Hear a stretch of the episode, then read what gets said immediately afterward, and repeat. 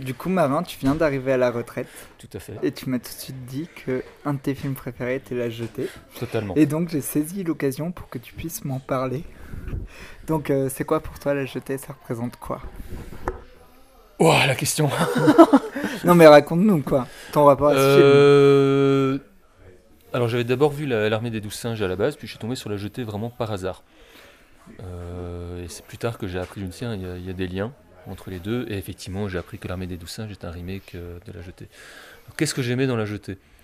Euh, L'aspect très posé, cette voix off qui raconte l'histoire d'un homme dont le destin est déjà tracé. C'est ce qu'ils disent dès le début. Euh, j'aime bien le fait que ce soit un roman photo. C'est vraiment des photos avec juste quelques paroles, la voix off plus des chuchotements derrière. Et surtout qu'il y a un plan et un seul plan où il y a du mouvement. Qui est. Euh, en fait, finalement, on a toute la montée du, du film, enfin des photos. Il y a toute une montée émotionnelle qui arrive. Et au moment où il y a le mouvement, c'est le climax, vraiment. Il, fallait qu'il y ait ce mouvement à ce moment-là. Parce que ça dit tout. Et donc, oui, moi, ça m'a touché, euh, vraiment profondément, sans forcément comprendre, sans forcément analyser derrière. C'est quelque chose qui m'a vraiment euh, euh, touché au plus profond de moi, qui, qui m'a, ça m'a pris au trip. Et même si tu savais la fin, vu que tu avais vu l'armée des douze singes avant? Alors oui, effectivement, même si je ne savais pas forcément la fin, dans le sens où j'avais pas forcément fait le lien directement avec l'armée des douze singes. Et quand bien même, en fait, j'ai aucun problème avec les spoils. dans le sens où euh, ce qui importe, c'est le cheminement qu'il y a. D'ailleurs, il y a un remake aussi euh, de La Jetée qui a été fait en mode La Jetée, donc euh, en mode roman photo, en couleur cette fois-ci. je crois que c'est Arte qui avait organisé ça. Donc je pense que c'est une réalisation allemande qui est beaucoup plus trash, enfin beaucoup plus moderne en fait pour le coup. disons que c'est adapté à notre époque. Euh, où ils utilisent le même procédé. Il y a un moment, il y a du mouvement aussi, mais qui n'est pas du tout le même, euh, le même moment. Donc ils ont vraiment euh, réussi à garder la philosophie et le retransformer derrière. Du coup, est-ce que tu as quelque chose à rajouter sur ce magnifique film de Chris Marker? Il faut le voir, vraiment. C'est qu'une demi-heure, 20 minutes ou une demi-heure, je sais plus. avec une musique d'introduction de Rachmaninoff, c'est les Vêpres de Rachmaninoff si je ne me trompe pas. Euh, je voulais encore ajouter quelque chose, ça va me revenir, c'est important. Oui, euh, il est disponible sur Internet gratuitement. Vraiment, euh, donc c'est pas en, mode téléchargement illégal, c'est vraiment il est disponible sur Internet. Oui, bah d'ailleurs, je crois que toute la filmographie de Chris Marker est disponible. Je crois qu'effectivement, elle est disponible. Bon, ben merci beaucoup Marin. Si tu as quelque chose à rajouter, tu peux venir me voir dans la semaine. Très bien. Nous pourrons parler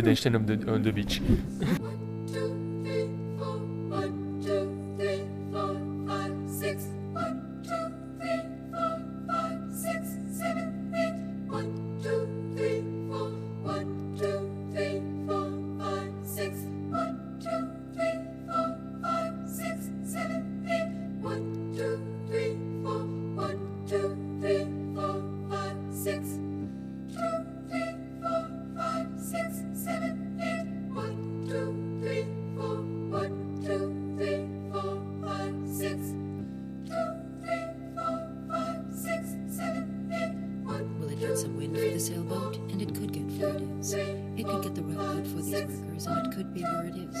It could Frankie. It could be Frankie. It could be very fresh and clean. It could be a balloon. Oh, these are the days, my friends, and these are the days, my friends. It could get some wind for the sailboat, and it could get four days. It could get the railroad for these workers. It could get freight as well. It could be a balloon. It could be Frankie. It could be very fresh and clean. All these are the days, my friends, and these are the days, my friends. It could be those ways. It gets some wind for the sailboat. It could get freight as it. Du coup, je suis avec Louis et Marin à la retraite, à la mare, et du coup, ils vont nous parler de l'armée des douze singes. Alors, l'armée des douze singes, comme tout le monde a vu la jetée, on sait de quoi ça parle, on n'a pas besoin de résumer. on peut résumer en vitesse peut-être quand même. Allez, vas-y. Euh, L'idée, c'est que euh, l'humanité a été décimée suite à un virus, si je ne me trompe pas, dans l'armée des tous singes. Yes. Et on se retrouve dans un futur totalement dystopique euh, où on envoie des gens et au moins une personne qu'on suit dans le passé pour essayer de- d'empêcher l'attaque terroriste qui a amené la diffusion de ce virus dans le monde et qui a détruit l'humanité. Ça c'est vraiment euh, le pitch de base. Est-ce Ah, puis la avec, fin ou pas? avec un suspense terrible, sans raconter la fin, tiens, le fait qu'il y a une fausse piste. Totalement. Et donc, euh, voilà, il y a, y un- il y a un bluff, c'est c'est- c'est soutenu euh, jusqu'au dernier moment, on y Exact. croit. Voilà. Tout à fait. Et donc, euh, ça, c'est intéressant. Et puis, je, je trouve ce, ce film assez vertigineux parce qu'il y a une- cette sorte de, de mise en, en abîme et puis de, de, de, de loupe où euh, le, le personnage est envoyé plusieurs fois dans, dans le passé. Donc, euh, il y retourne, il y, il y revient et on, on comprend un peu ce qu'ils arrivent à reconstituer de, de, l'histoire, mais c'est toujours un, un, un puzzle qu'à chaque fois on va chercher un nouveau morceau. Et euh, je trouve la, la construction scénaristique de ce point de vue-là assez, assez passionnante. Euh, ce côté euh, vertigineux, on est, euh, on est toujours un peu en déséquilibre, il n'y a, pas de certitude on a toujours envie de savoir derrière. Et fatalement, il, doit revenir à son époque, des fois dans des conditions, pas au moment opportun, pas au moment voulu. Et donc c'est à chaque fois jusqu'où il va pouvoir aller, est-ce qu'il va obtenir quelque chose? Et, donc moi ça m'a tenu en haleine. Et il se trouve que c'est le, le seul film quand j'étais ado, j'avais pas beaucoup de pas beaucoup d'argent pour aller au cinéma. Donc j'y allais dès que je pouvais. Je crois que c'est le seul film que je suis allé voir deux fois dans une salle de cinéma. Ça veut tout dire.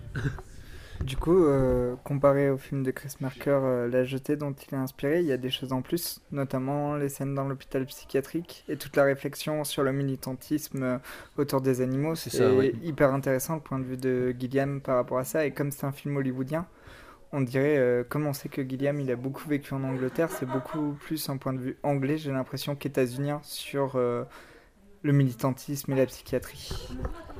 Euh, c'est l'impression que j'ai aussi, effectivement. Alors c'est vrai qu'il ajoute vraiment tout cet aspect-là. Les seuls aspects vraiment communs qu'il a entre la jetée, et c'est bien que tu en aies parlé Louis, c'est le fait qu'il est le, le héros, enfin le personnage principal qui est renvoyé dans le passé. Il est utilisé parce qu'il a un souvenir très fort du passé. Il a un ancrage. Donc c'est vrai que c'est toujours en équilibre mais très précaire. Euh, il est jamais renvoyé euh, à des époques successives. Il est envoyé avant, après, enfin toujours un C'est peu. pas une science parfaite. C'est ça, euh, exactement. Donc il y a cet ancrage qu'il a en fait, qui est une vision d'une femme. on en parle dès le début en fait du film. Il a vu une femme à un moment dans un aéroport. Cette vision-là l'a complètement marqué. Euh, et c'est pour ça qu'il peut être envoyé. Euh, donc ça c'est l'aspect vraiment commun. Euh, Après, sur le- côté britannique, je partage ce que tu dis, Cole. Et, mais en plus, c'est britannique et c'est Gilliam avec ouais, ce, grain de, de fantaisie et de, de folie a tout le temps. Et pas seulement parce qu'il y a des scènes dans euh, l'hôpital psychiatrique, psychiatrique qu'on entend euh, en fond sonore là, mais euh, il y, a de la il y a de la folie tout, tout le temps dans C'est Guillaume, hein oui. dans, dans le, le présent du, du personnage, c'est complètement fou, fou dingue. Mais quand, quand il ren- rencontre un de ses prédécesseurs, en fait, euh, et qui, euh, qui a échappé, euh, il n'est pas vraiment volontaire, enfin, c'est un peu. Ouais, ils sont désignés volontaires. Ouais, hein, il y a une certaine ambiguïté et euh, il y a un de ses prédécesseurs qui, qui a échappé, euh, peu importe pourquoi, comment, enfin, et, et, euh, il a fui ça, et donc il est resté bloqué euh, dans, dans, une, dans une époque et les, les, les marteaux, euh, le, la fausse piste euh, sans forcément tout euh, décrire ou révéler, c'est aussi un mec complètement starbé qui est au, milieu de ça et qui enfin, qui construit son monde autour de lui. Et j'ai l'impression de, de le voir là, ce, mi- ce militant euh, fou, dingue. Il, diffuse, il diffuse cette folie et je trouve que, enfin, Guillaume euh, peut-être le réalisateur qui sait le mieux faire ça, distiller cette espèce de folie, comme dans Brasil, comme, dans Fisher King. Euh, Parce qu'effectivement, ce que tu dis sur la folie, il y a un autre film que j'ai beaucoup aimé qui traite de la folie, c'est Vol au-dessus d'un nid de coucou avec Jack Nicholson. J'adore. Et, finalement, c'est un peu les, t'as Gilliam et t'as Vol au-dessus d'un nid de coucou qui sont les deux qui se valent vraiment sur le traitement de la folie, sur la manière de le jouer en fait. C'est pas caricatural, c'est pas c'est très humain en fait. C'est euh, finalement les, euh, tous les ceux qui jouent les fous, qui sont un peu marteaux, enfin qui sont en, marge de la société en fait. Euh,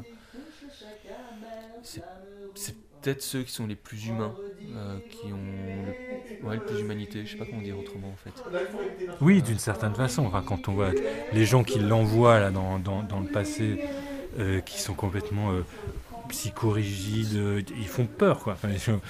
les, fous font peur, mais en fait, euh, c'est rien comparé à, la peur que, que, que ceux-là. Euh, la, folie consciente de ceux qui sont pas fous. Et, et dans Volot, coucou, c'est pareil. Enfin, l'infirmière en chef, oui. elle est monstrueuse. Donc, il, y a plein de monstres dans cet hôpital, mais en fait, le principal monstre, c'est elle. C'est pas, pas, les fous qu'on a enfermés.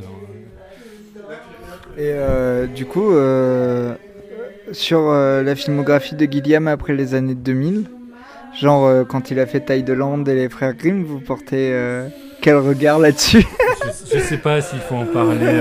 Peut-être les gens plus jeunes comme Marin. Non, mais je suis. Ouais. du coup, c'est Joker alors? Ouais, c'est Joker. on peut parler des Monty Python si tu veux. Voilà. Non, bah non, ça c'est le passé, moi c'est le présent qui m'intéresse. Non, tu vois. le présent c'est un peu. Euh, si tout, le, monde peut faire des erreurs et enfin en soi il reste un acte de création. Euh, voilà, moi j'aime pas euh, ce qui a été fait, mais je sais plus si le projet de Don Quichotte c'était avant ou après? Bah du coup, du coup il le refait là. Oui, alors je sais pas ce que ça va donner. Mais alors, je suis super inquiet, mais je suis super heureux parce que pour le coup, par rapport à la période plus, plus récente dont je voulais pas parler, mais si, il y, a un film que je voulais voir et dont je voulais parler, c'est celui sur Don Quichotte euh, qui n'a pas existé. Ceci dit, le, le, film sur le film qui a été fait est, euh, super. Exactement. C'est parce que finalement, on est dans la folie de Don Quichotte euh, sur la réalisation. Mais est-ce qu'on peut encore faire Don, Don Quichotte sans, sans, Jean Rochefort, je, ne suis pas sûr. Enfin, du coup, non, je suis assez inquiet là-dessus aussi. Bon. effectivement.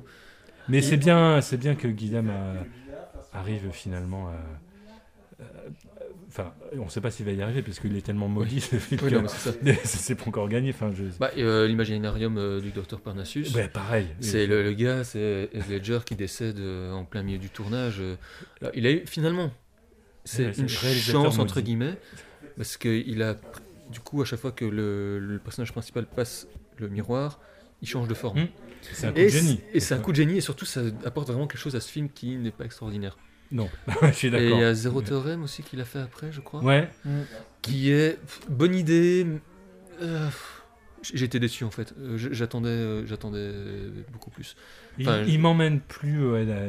les, les, grains de folie là ne, ne, ne, font plus pousser là, des, des haricots qui me transportent ce qui est un effet Burton. Du, coup, est-ce que vous n'avez pas peur qu'on ne retienne que la fin de carrière de Terry Gilliam et qu'on oublie Brésil, le Baron de Munchausen et, et, tout ça avec le temps? Je pense pas. Je, je pense. J'en doute. Après, je serais pas là pour le voir. M'en fous un peu. Mais Brésil, c'est un tel classique. En fait, c'est même pas Gilliam qu'on voit derrière. C'est Brésil. Mm, mm. Et l'armée des douze singes, euh, c'est l'armée des douze singes qu'on voit.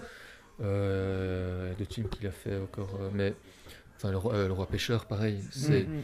quoique le roi pêcheur est déjà un peu moins connu à mon avis. Mais euh, à regret, à tort. Oui, mais Brésil, typiquement, les gens, c'est Brésil qu'on identifie, je pense. Ouais, du coup, c'est des films où l'auteur passe derrière. Par exemple, je sais pas si des gens savent encore que derrière les deux premiers Batman, il y a Tim Burton, mm. comme vous en parliez. Tout à fait. Bah, oui. Après, ceux, qui, ceux, qui, qui s'intéressent, qui sont en amour avec ces films, euh, je pense, euh, savent ou vont chercher euh, à savoir. Et, alors peut-être que, peut que j'ai un discours d'initié en, en, disant ça, mais ça devient évident pour moi. Une fois, enfin, si on savait pas et si on le découvre, on dit mais oui, enfin Guillaume, évidemment. oui, tout à fait. C'est vrai qu'il y a une logique, hein, Monty Python, Brésil, enfin c'était un peu celui qui, est un peu- qui était un peu sur le côté des Monty Python, qui avait ce côté très onirique. Bah, du coup, merci beaucoup tous les deux pour cette analyse de l'armée des deux singes. C'est très plaisant. On Merci. discuterait deux heures. Merci à vous. Et à bientôt.